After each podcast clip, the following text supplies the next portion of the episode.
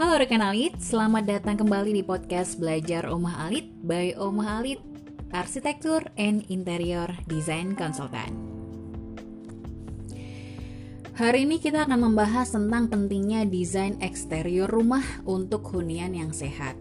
Kalau mungkin selama ini yang kita tahu adalah interior rumah ini punya peran penting dan besar dalam uh, membentuk sebuah hunian yang sehat. Ternyata desain eksterior juga punya peranan yang cukup penting yang nggak bisa juga kita kesampingkan untuk membentuk sebuah hunian yang sehat untuk rekan alit dan keluarga. Dilansir dari dekorrumah.com, ini dia belajar Omah Alit Podcast edisi hari ini.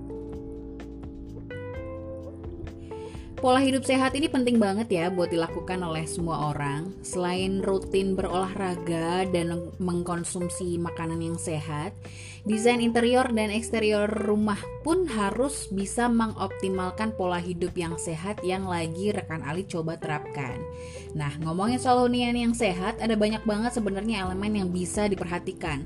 Terlebih lagi Indonesia merupakan negara beriklim tropis dengan kondisi tingkat kelembapan yang tinggi sehingga rekan alit harus memaksimalkan potensi lingkungan dan eksterior rumah agar selalu nyaman dan tidak mempengaruhi kesehatan. Nah, berikut ini kita akan membagikan elemen-elemen penting pada desain eksterior yang bisa rekan alit optimalkan demi menciptakan rumah yang sehat. Yang pertama adalah dengan e, menjaga jumlah bukaan memadai untuk kelancaran sirkulasi udara.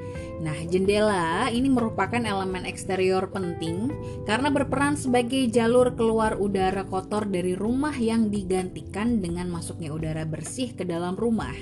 Dalam merancang hunian, idealnya setiap ruangan seperti ruang tamu, dapur, hingga kamar tidur dilengkapi dengan jendela supaya sirkulasi udaranya bisa berjalan dengan lancar. Nah, mengingat banyak sekali jenis penyakit yang ditularkan secara mudah lewat udara, tentunya ketersediaan jumlah jendela yang memadai pada eksterior rumah bisa menghindarkan penghuni rumah terserang dari penyakit. Jangan lupa usahakan juga untuk merancang jendela rumah agar terkena cahaya matahari secara langsung. Yang kedua adalah dengan mengoptimalkan sirkulasi dengan roster yang menawan. Supaya sirkulasi udara dan cahaya lebih optimal, Anda bisa memasang lubang angin atau roster pada bagian eksterior rumah, seperti pada fasad ataupun pagar misalnya. Nah, nggak sekedar berperan sebagai dekorasi estetik, roster pada eksterior bisa membuat hunian terhindar dari lembab dan juga pengap. Nah, supaya penampilan eksterior hunian Anda tampil menawan, Anda bisa memilih roster dengan bentuk yang disesuaikan menurut konsep eksterior yang ingin rekan Ali tonjolkan.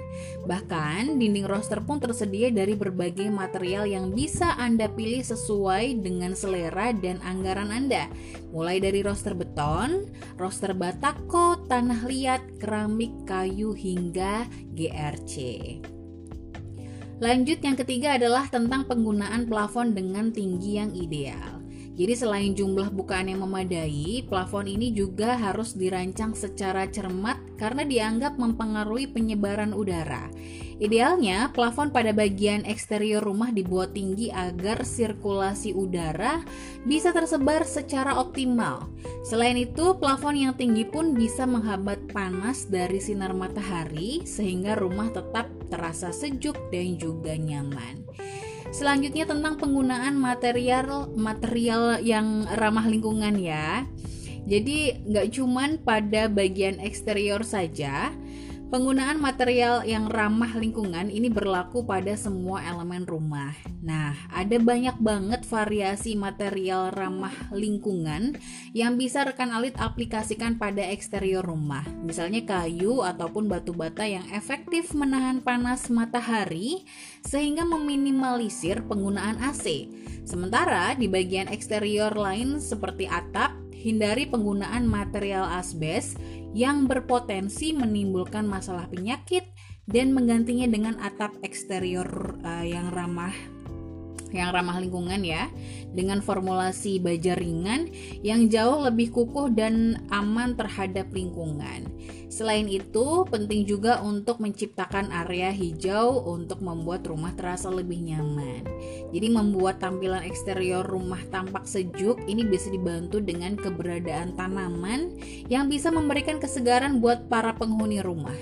Terdapat banyak sekali variasi tanaman hijau tropis yang bisa rekan Ali coba untuk rawat pada bagian eksterior rumah, mulai dari cemara kipas, morning glory, tanduk rusa, hingga tanaman bunga seperti kamboja dan kembang sepatu.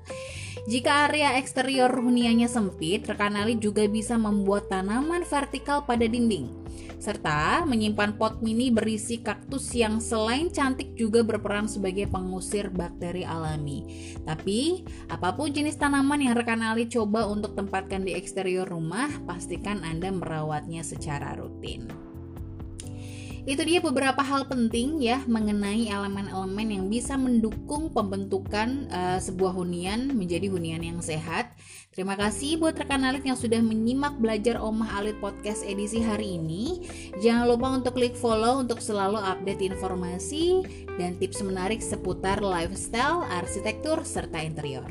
Follow Instagram dan fanpage Omah Alit dan subscribe YouTube channel Omah Alit underscore interior untuk mengikuti perjalanan kami.